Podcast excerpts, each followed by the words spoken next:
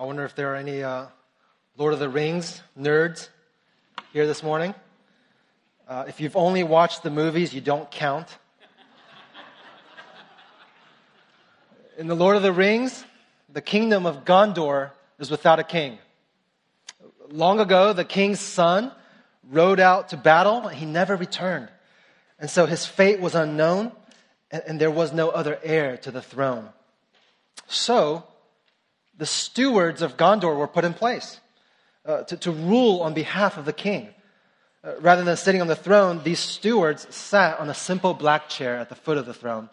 They, they didn't wear a crown, they didn't hold a scepter. They watched over the throne until it could be reclaimed by a true king of Gondor, uh, an heir of the ruling line. Well, almost a thousand years have passed, and we come to the events of the novel.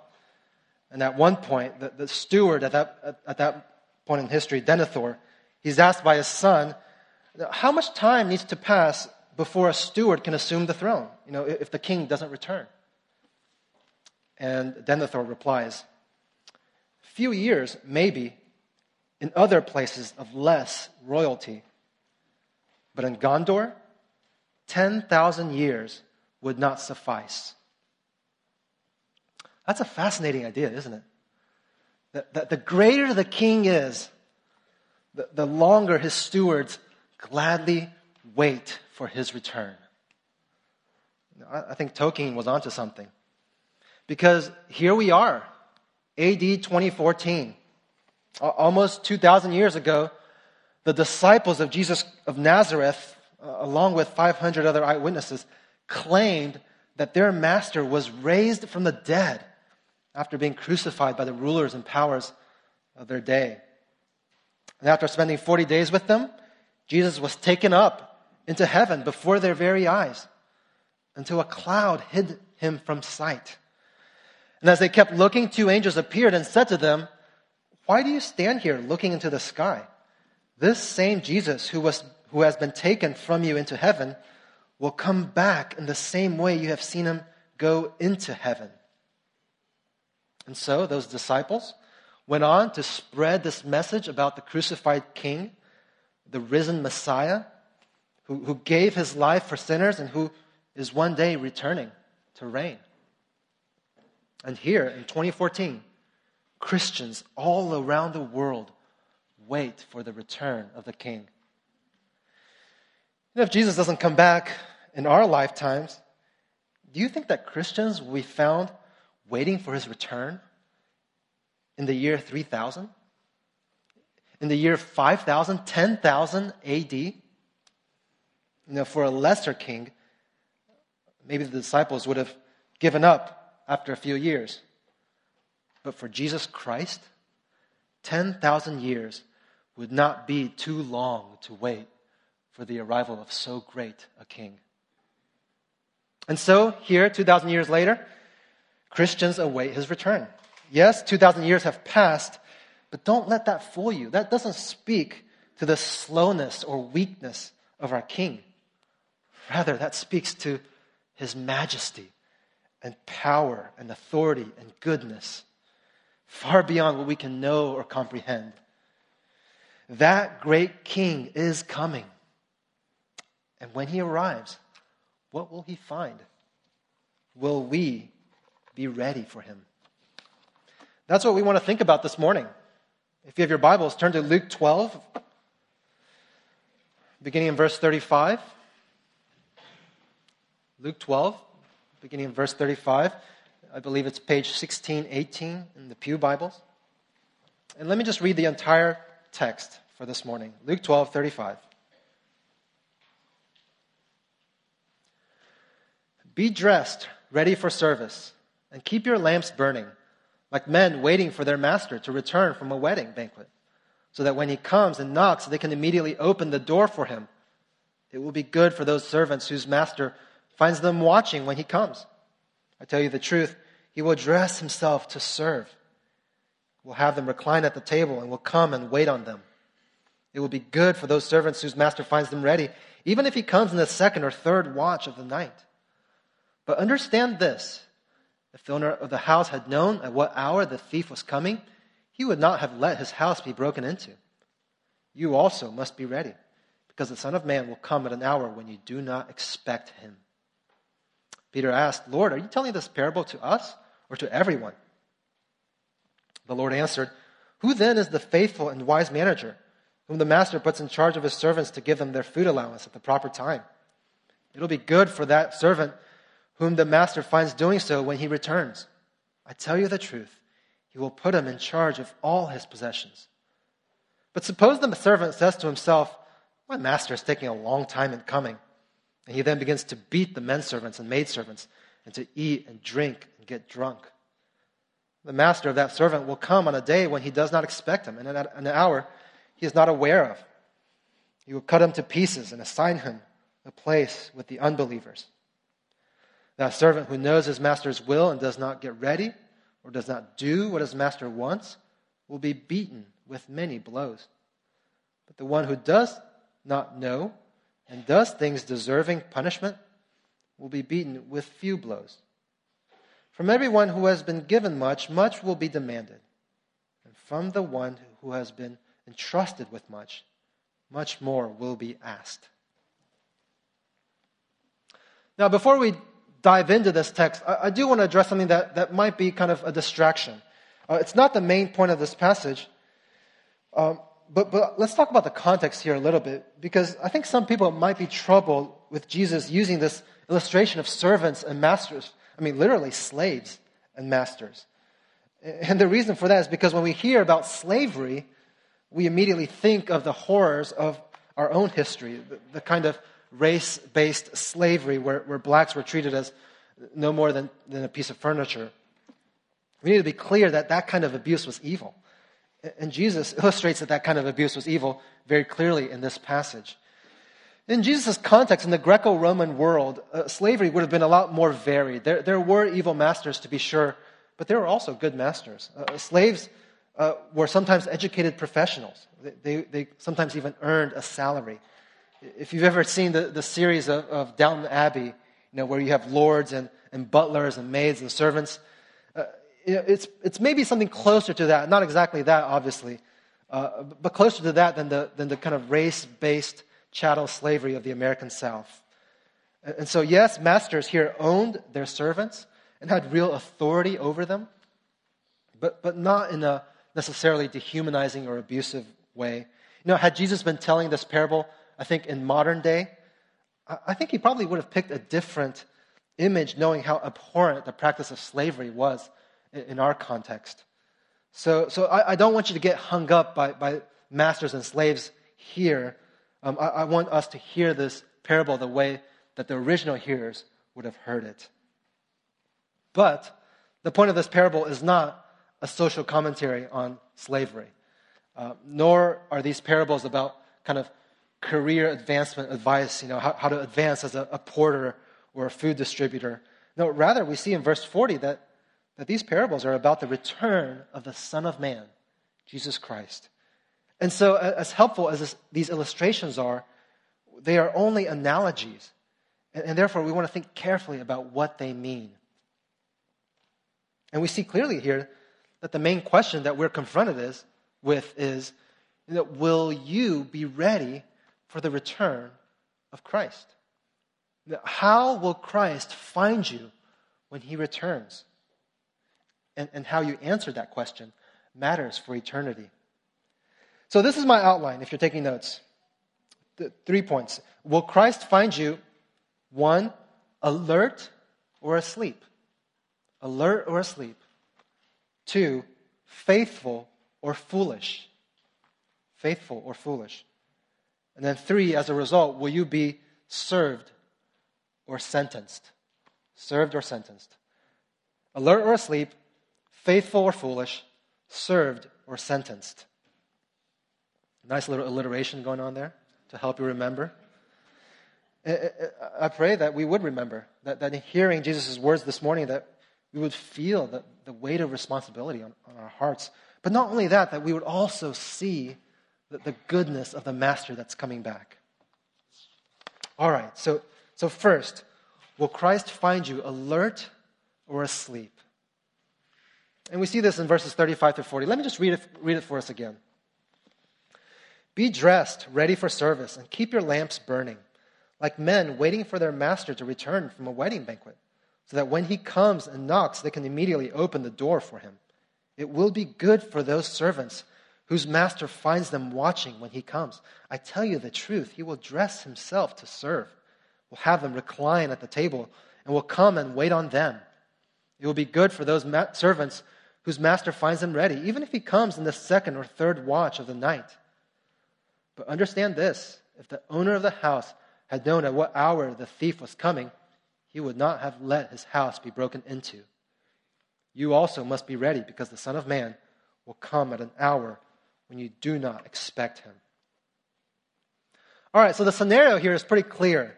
The, the master has been away and ex- is expected to be coming home late and no one really knows when. And so the servants have to be ready for him. Even while he's not around, they're to be dressed, ready for service. They shouldn't be, you know, walking around in their pajamas reading a newspaper.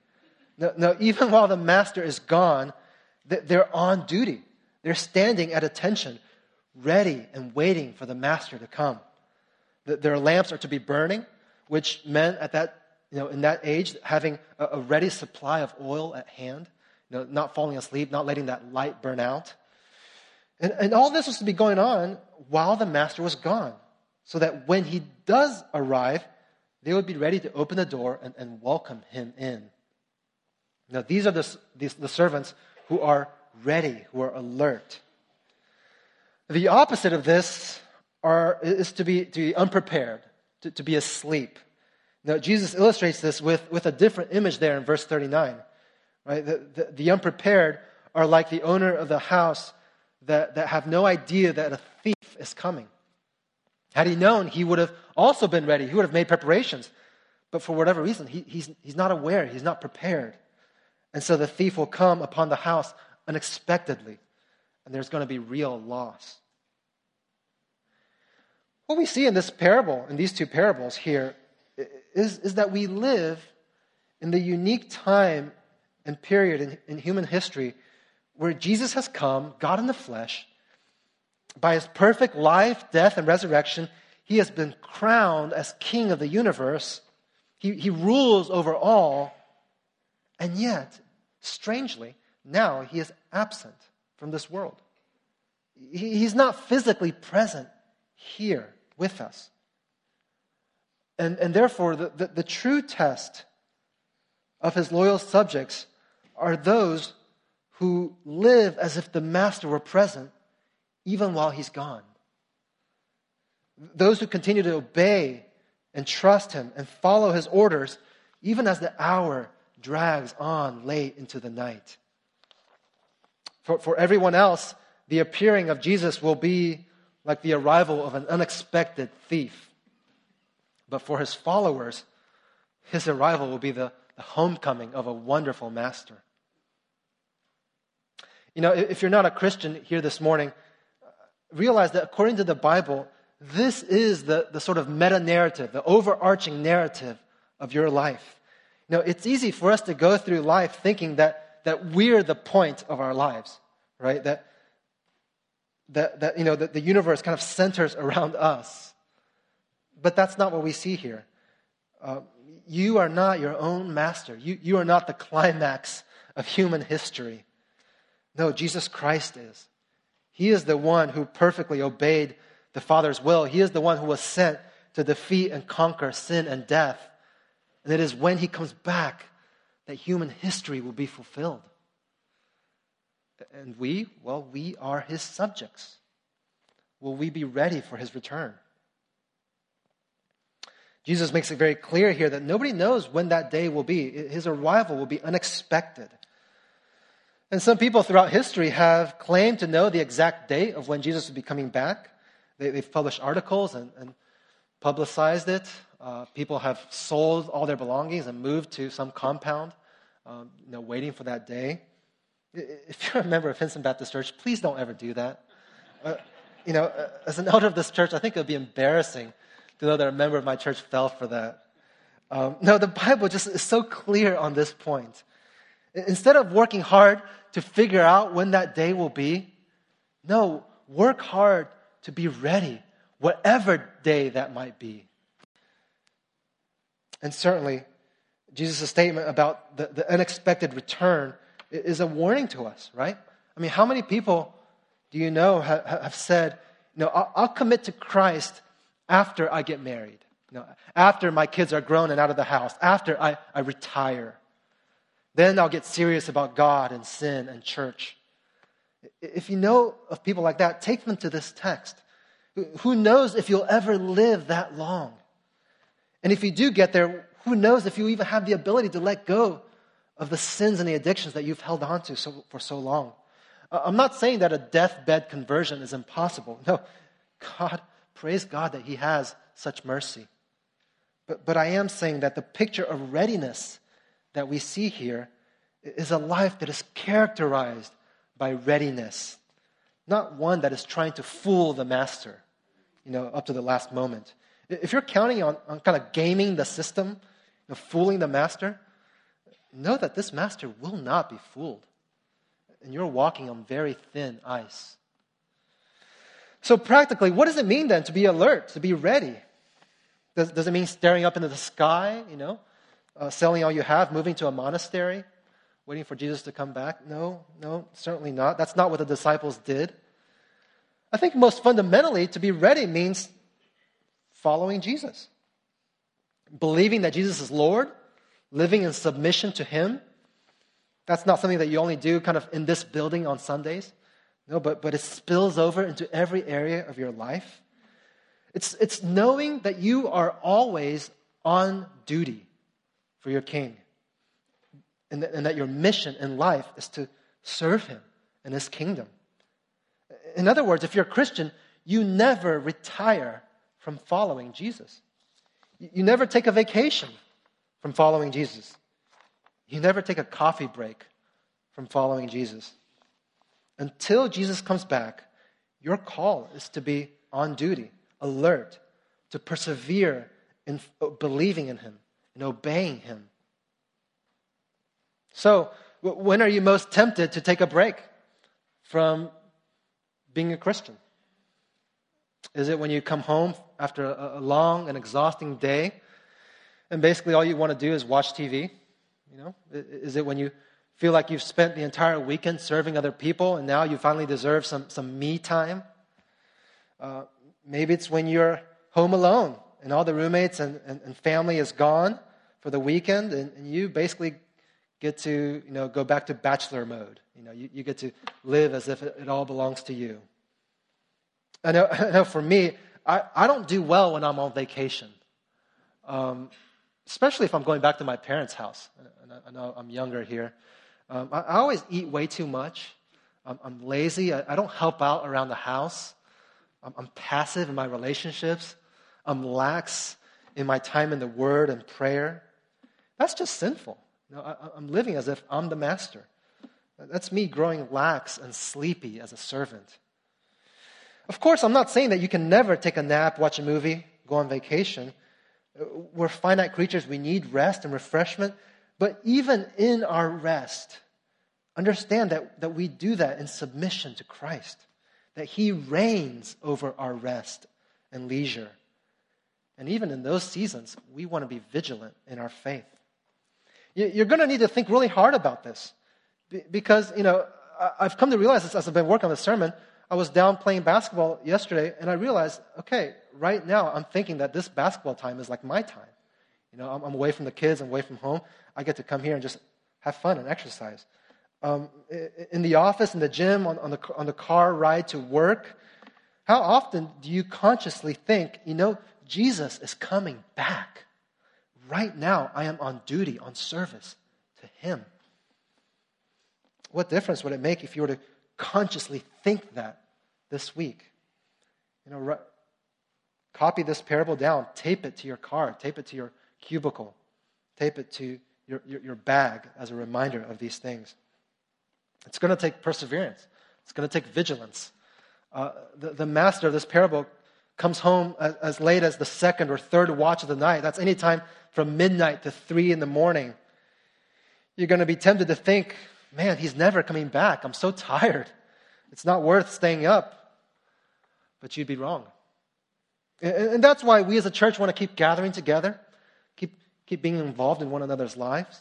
You know, as fellow servants, we want to help one another stay awake, stay alert. You know this if you've ever been on an overnight drive. If you're driving by yourself, it's really hard to stay awake. So you need other people to stay up with you so that you, you don't all fall asleep. Um, it, it, it's the same thing in the church. Alone, it's really easy for us to grow lax and careless spiritually. But if you have other Christians in your life who, who know you, who look into your life, they can say, hey, wake up, you're falling asleep. Don't give up, the master's coming back. And, and you can do the same thing for them. Will Christ find you alert? Will Christ find you asleep? Second, we see this contrast of faithful or foolish. Will Christ find you faithful will he find you being a fool? Look at the second parable starting in verse 41. Peter asked, Lord, are you telling this parable to us or to everyone? The Lord answered, Who then is the faithful and wise manager whom the master puts in charge of his servants to give them their food allowance at the proper time?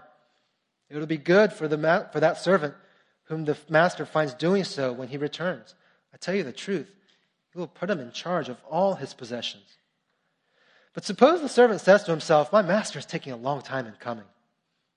And he then begins to beat the men servants and maidservants, and to eat and drink and get drunk. The master of that servant will come on a day when he does not expect him, that an hour he is not aware of. He will cut him to pieces and assign him a place with the unbelievers. We'll stop there. Here in this parable, you know, it begins with Peter asking a question. Right? Was that parable just for us, or, was that for everyone? You know, it sounds like Peter is really concerned that, that the people around him really understood that, that this was not just for disciples, but for them too.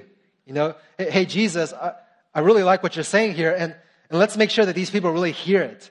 You know, let, let's make sure they don't miss what you're saying. And just as we would expect, Jesus turns the tables on Peter and gives another parable, actually highlighting the, particular responsibility that lies on those who have been entrusted with authority, with, with leadership. And so here we have a master who's, who's again going to be absent, but who puts a servant in charge of the other servants to manage their food allowance while he's gone. You know, let's be clear the, the manager is not kind of giving possession of his stuff to, the, to, the, to this, uh, to this manager. Rather, he's, this manager is a steward. He's an administrator of the master's food. And therefore, the man- manager isn't free to do whatever he wants, to be creative, to be innovative.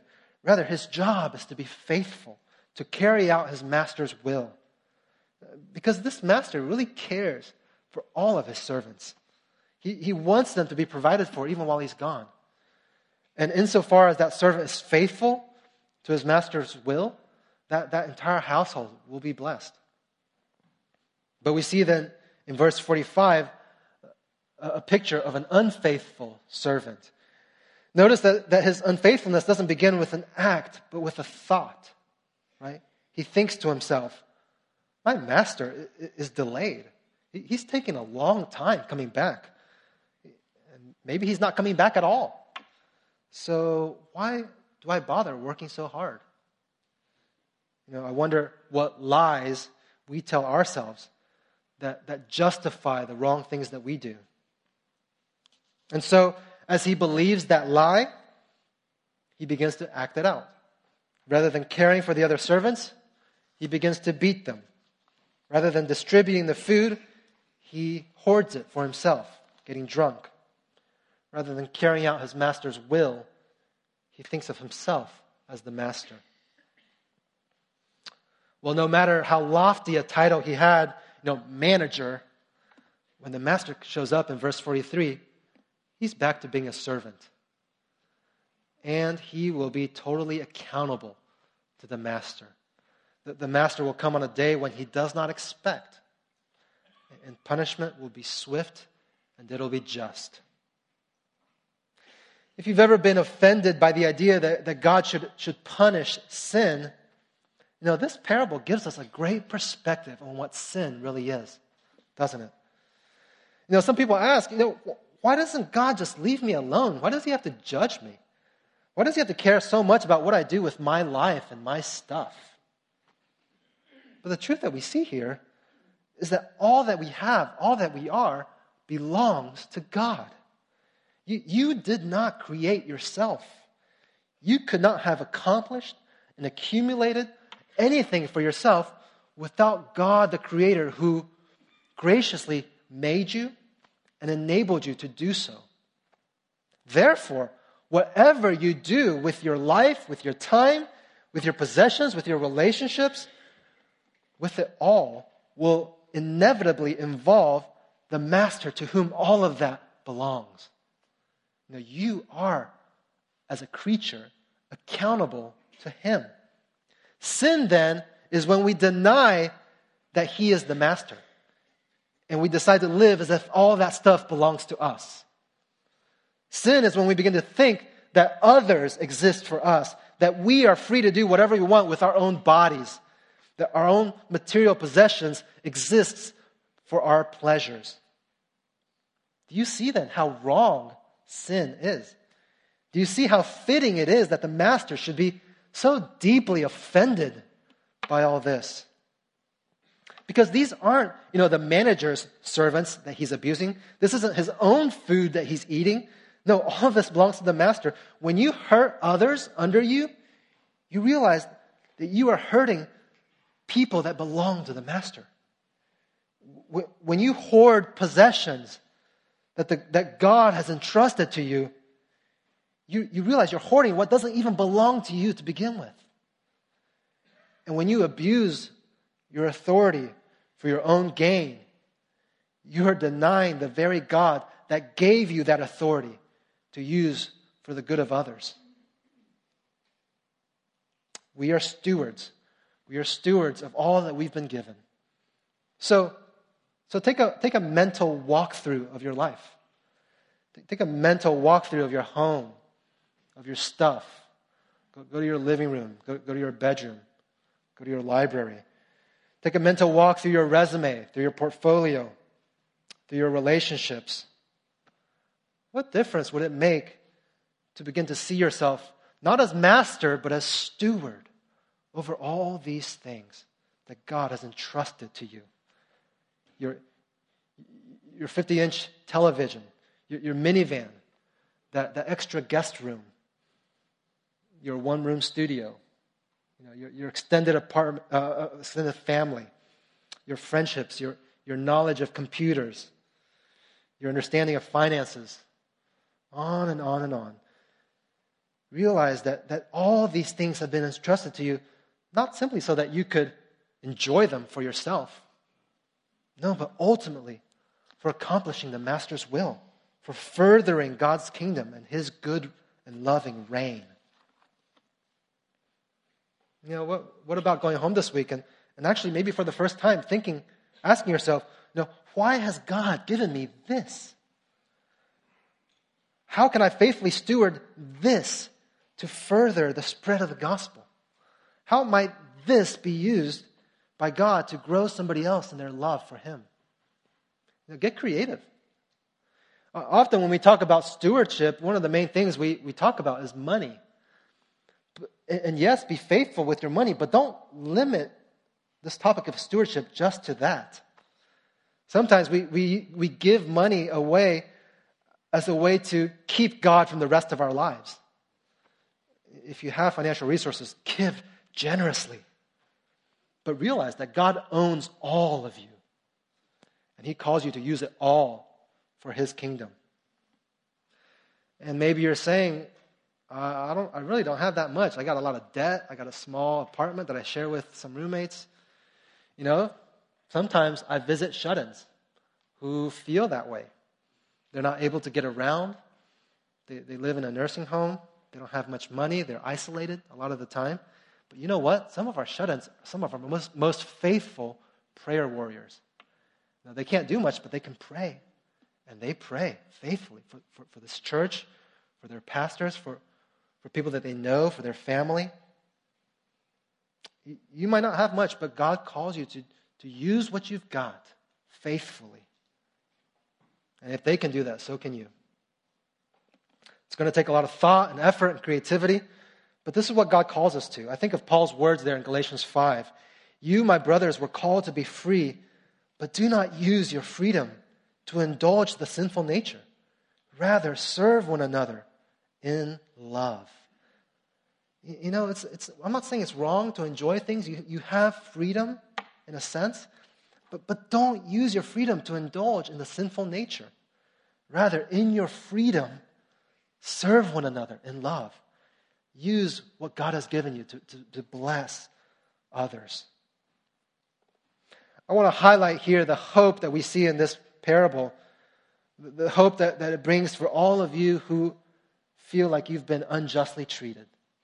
Uh, you might feel like one of these other servants who is being beaten and oppressed by those who are in authority, who are going hungry, even as those in authority are, are eating and getting drunk. These very ones who are supposed to be working for your good. You need to know that the Master is coming back. Justice will one day be served. The, the deepest cries of your heart for justice, they will be answered. You know, justice is never perfect in this fallen world, but justice will be served. Christ is coming back. Injustice will not have the final word. But, but while you wait for that day, watch yourself also. Even while those around you are unfaithful, you, you be faithful in the midst of whatever injustice you're experiencing, because you too are accountable. Don't allow others' sin to become an excuse for your sin. Don't respond evil for evil, but overcome evil with good. And for all those here who are, who are in positions of authority, of leadership, of teaching, you know, we need to be particularly humbled and challenged by this text. I'm speaking to, to pastors, to elders, to, to leaders, to teachers, to parents, to husbands, to mentors, to coaches, and, and countless other kind of forms of authority that exist in this world. Authority is meant to be a good gift, it's meant to be a blessing to those under it. God has entrusted you with the care of, of the servants whom He love, loves. Uh, that's why you've been given authority, not for your own kind of self aggrandizement, no, but for the blessing of others. And as impressed as you might be with yourself, realize that before God, you are no different from those that you lead and teach. You are a servant of God. Here's where Christianity just totally undercuts the nerve of, of, of slavery. Because all of us are slaves of God, right? No matter how highly ranked you are on earth, you have a master in heaven, and you are totally accountable to him. And God will render swift justice on all those who have abused their power. Realize, friends, that authority is not a, a right, no, it is a gift, a trust, a, a responsibility. So, so wield it with all proper fear and wisdom. Pray that, that you would lead in such a way that people would give thanks to God for the good gift of authority. And if you are under authority, pray for your leaders. Pray that they would bear that burden well. You know, this is the, a, a perfect opportunity to do this, uh, to, to, to, pray for your leaders right, right here at Hinson, um, because we're entering the budget season. This is always kind of a, a controversial time, a time for, for dialogue and, and, and, and feedback. Um, as a church, we want to be good stewards of the resources that God has entrusted to us. The elders are going to be presenting a budget to you soon in our April meeting. Uh, and we're going to do our best to faithfully put in front of you a budget that's an accurate picture of what God has provided and, and a plan for how we're going to spend that for His kingdom in the coming year. Uh, I want you to pray for your elders in this matter. Seriously. Um, pray that, that we would have this perspective of stewardship, that we would feel the weight of that. Um, and, and, pray that we would lead you in having that same perspective. I just want to be honest with you. I'm kind of leading that charge in, in this budget thing, and uh, it's really easy for, for, for me and for the elders as a whole to lose sight of this. Uh, it's easy for us to be get caught up in numbers, to, to be concerned about not making certain people mad. Um, to, to, shrink back from making hard choices. Don't misunderstand me. It is our goal to present a budget that's kind of faithful to where this congregation is at. We, we really do want to hear your concerns, to hear from you, to understand where you are. But at the same time, we want to be reminded that none of these resources belong to us to begin with. Um, that, that's ultimately Lord, our Lord Jesus Christ that we answer to. Um, so, so pray for your elders. Pray that we would know how, how to balance these things, how to be good stewards and good leaders in, in this matter. And pray for unity and faithfulness for us as a church. Yeah, I, pray that when Christ returns, that he will not find us to be f- foolish, but rather faithful with all that he has entrusted to us. And then finally, let's think about the result. We've seen the two kinds of servants alert and faithful versus asleep and foolish. And now let's, let's see the result. Will, will you be served or will you be sentenced? And, and let's jump back to verse 37. Look at verse 37. It'll be good for those servants whose master finds them watching when he comes. I tell you the truth, he will dress himself to serve, will have them recline at the table, and will come and wait on them. Skip down to, to verse 43. It will be good for that servant whom the master finds doing so when he returns. I tell you the truth, he will put him in charge of all his possessions. But now look down on verse 46. The master of that servant will come on a day when he does not expect him, at an hour he is not aware of. He will cut him to pieces and assign him a place with the unbelievers. That servant who knows his master's will and does not get ready or does not do what his master wants will be beaten with many blows. But the one who does not know and does things deserving punishment will be beaten with few blows. From everyone who has been given much, much will be demanded. And from the one who has been entrusted with much, much more will be asked. You know, we've been focusing on, on this idea of readiness and faithfulness. And, and perhaps you're feeling the, the weight of that responsibility. But, but here in our last point, I want us to shift our focus from, from us to the master that's returning, that, that, that we serve. And, it turns out that this master is not like any other master that we've ever known. This is an incredibly loving master. Do you see how generously he rewards his servants? There in verses 37 and 38, for, for being alert and ready and opening the door when he comes back, the master then kind of turns the tables on them. He has them sit at the table, he has them recline, and he serves them. Previously, the, the, the servants were dressed for service, but now the master will dress himself for service and have them recline at the table, and he will wait on them hand and foot. Can you imagine the, the cook, the maid, the butler sitting at the table while the king attends to them? While he, while he re- refills their cups, while he brings dessert for them. I, I mean, the, the, the true reward here is not simply food. No, it's, it's a master who gives himself to his servants.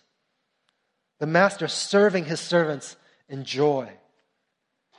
You see here the, the reciprocal nature. Just as they have served him, so now will the master serve them in love. I mean, what, what kind of master is this? Or in verse 44, we see the master rewarding the faithfulness of his servant.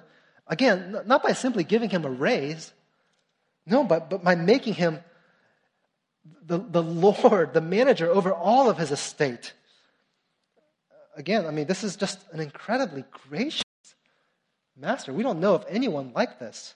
The, the reward is reciprocal, just as they, they've served them, they've stewarded the things, his things faithfully.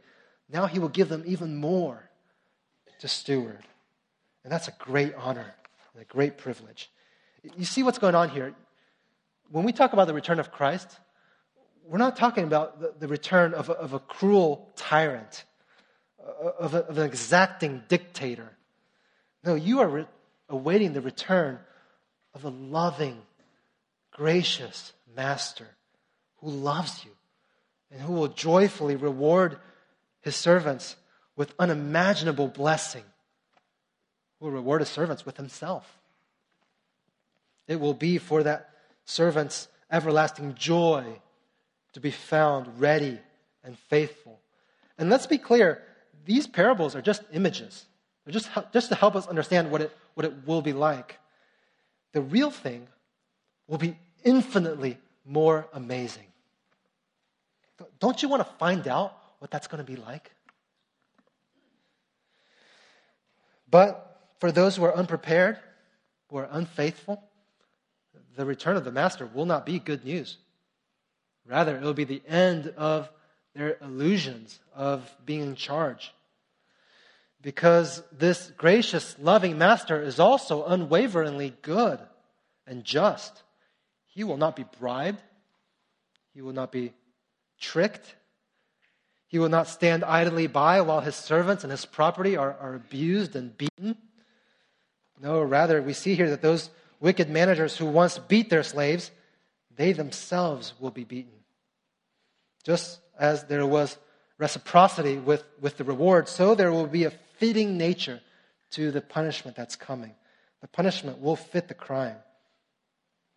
Now, again, Jesus is giving here, us here images, but the reality will be far worse. The image here is of being cut to pieces. I don't know what that means. It sounds terrible. I think the reality would be far worse than that.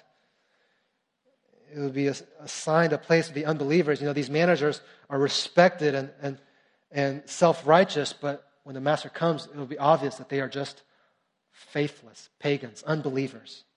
They'll be assigned a place with those. And at that point, the, the cries of injustice will be addressed and satisfied. The master that we serve is a good and righteous master. And as we've said, this master is none other than Jesus Christ. When Jesus was telling this parable, he didn't much look like a master. No, if anything, his life looked more like that of a servant. He was constantly surrounded by the sick, the poor, the oppressed, clamoring for his attention. And he gave himself to, to them, to, to teaching them, to loving them, to healing them. And that's not even the full extent of his service. Philippians 2. Your attitude should be the same as that of Christ Jesus, who, being in very nature God, did not consider equality with God something to be grasped, but made himself nothing, taking the very nature of a servant, being made in human likeness and being found in appearance as a man, he humbled himself and became obedient to death, even death on a cross. And therefore, God exalted him to the highest place, gave him the name above, that is above every name, that at the name of Jesus every knee should bow in heaven and on earth and under the earth, and every tongue confess that Jesus Christ is Lord to the glory of God the Father. Friends, the truth is that every single one of us have been unfaithful servants. We have all acted as if we were the masters. We have all abused others for our own personal gain. We have all hoarded what did not belong to us. And therefore, all of us deserve God's just sentence for our rebellion. But Jesus Christ came the first time not as master, but as servant. And that servant, he performed the greatest service ever. He, laid his life down on the cross, taking the judgment that we deserved upon himself, dying in the place of all those sinful servants. Here, the, the, the ready servant was cut to pieces. Here, the faithful servant was assigned a place with the unfaithful. And Jesus Christ died in our place. But all of this was part of his obedience to his heavenly Father. He was being faithful even in doing that. And having exhausted the punishment of sin, God raised him from the dead and exalted him to the highest place. And God gave him all authority in heaven and on earth and under the earth. And now Jesus calls every knee and tongue to own him as master and Lord. And that call goes out to you this morning. This is where readiness and faithfulness begins. By recognizing your sin, by turning away from it, and by placing your trust in what Jesus has accomplished for you. If you're not a Christian here this morning, I have good news. It's not too late. Jesus has not come back yet. You can be reconciled to God. So, how will you respond? Will you be like this foolish servant? Will you keep believing lies that justify how you live? Or will you get ready and begin living a life of faithful obedience to the Master, to the King? That's where you begin, by believing the truth and placing your trust in Jesus. And if you don't know what that means, I'd love to talk to you. Talk to one of the Christians around you. Find me at the door. Let's figure this out because this really matters for eternity. It, it turns out that this path from, from servanthood to exaltation that we see here in these parables is the same path that the Lord Jesus Christ took when he came and became a servant for our sakes and was exalted as King of the universe. And, and now Jesus calls us to follow him in that exact same path, waiting for the day when he returns. You know, in the, in the movie adaptation of The Lord of the Rings, Peter Jackson portrays Denethor, the steward, uh, as an unfaithful ruler. There, there's this scene, if you remember, where he, he sends his men off to battle, even while he, he feasts in the palace.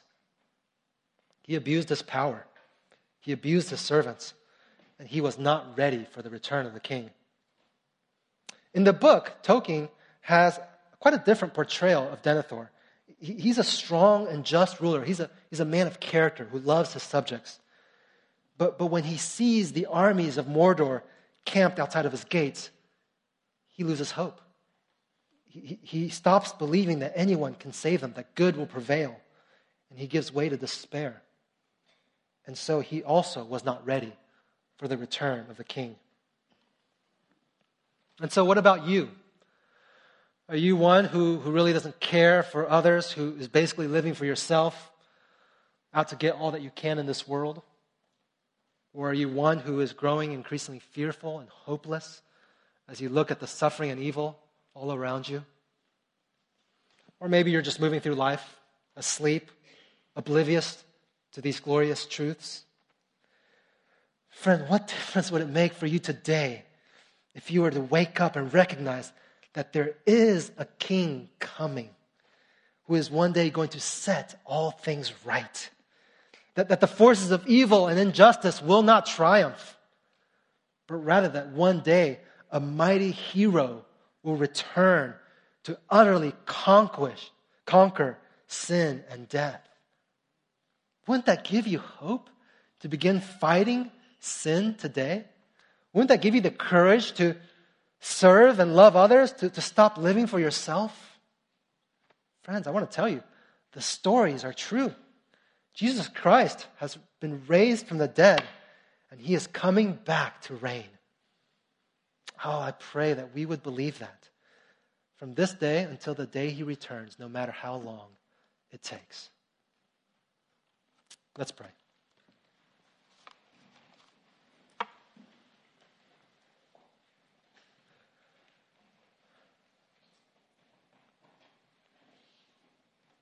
Father, here in 2014, as we wait for the return of your Son, oh Lord, we confess that that day seems so distant, so far away, so hard to imagine.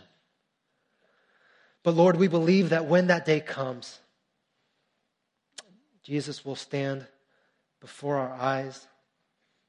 The reality of his reign will be as solid as ground beneath our feet, the, the chairs that we sit on. Lord, we, we will know him and we will see him and we will bow before him and confess him as Lord. Oh God, we pray that we would be found ready and faithful on that day. So, Lord, by your grace, by your mercy, show us what that means. Oh Lord, help us not to leave here unchanged.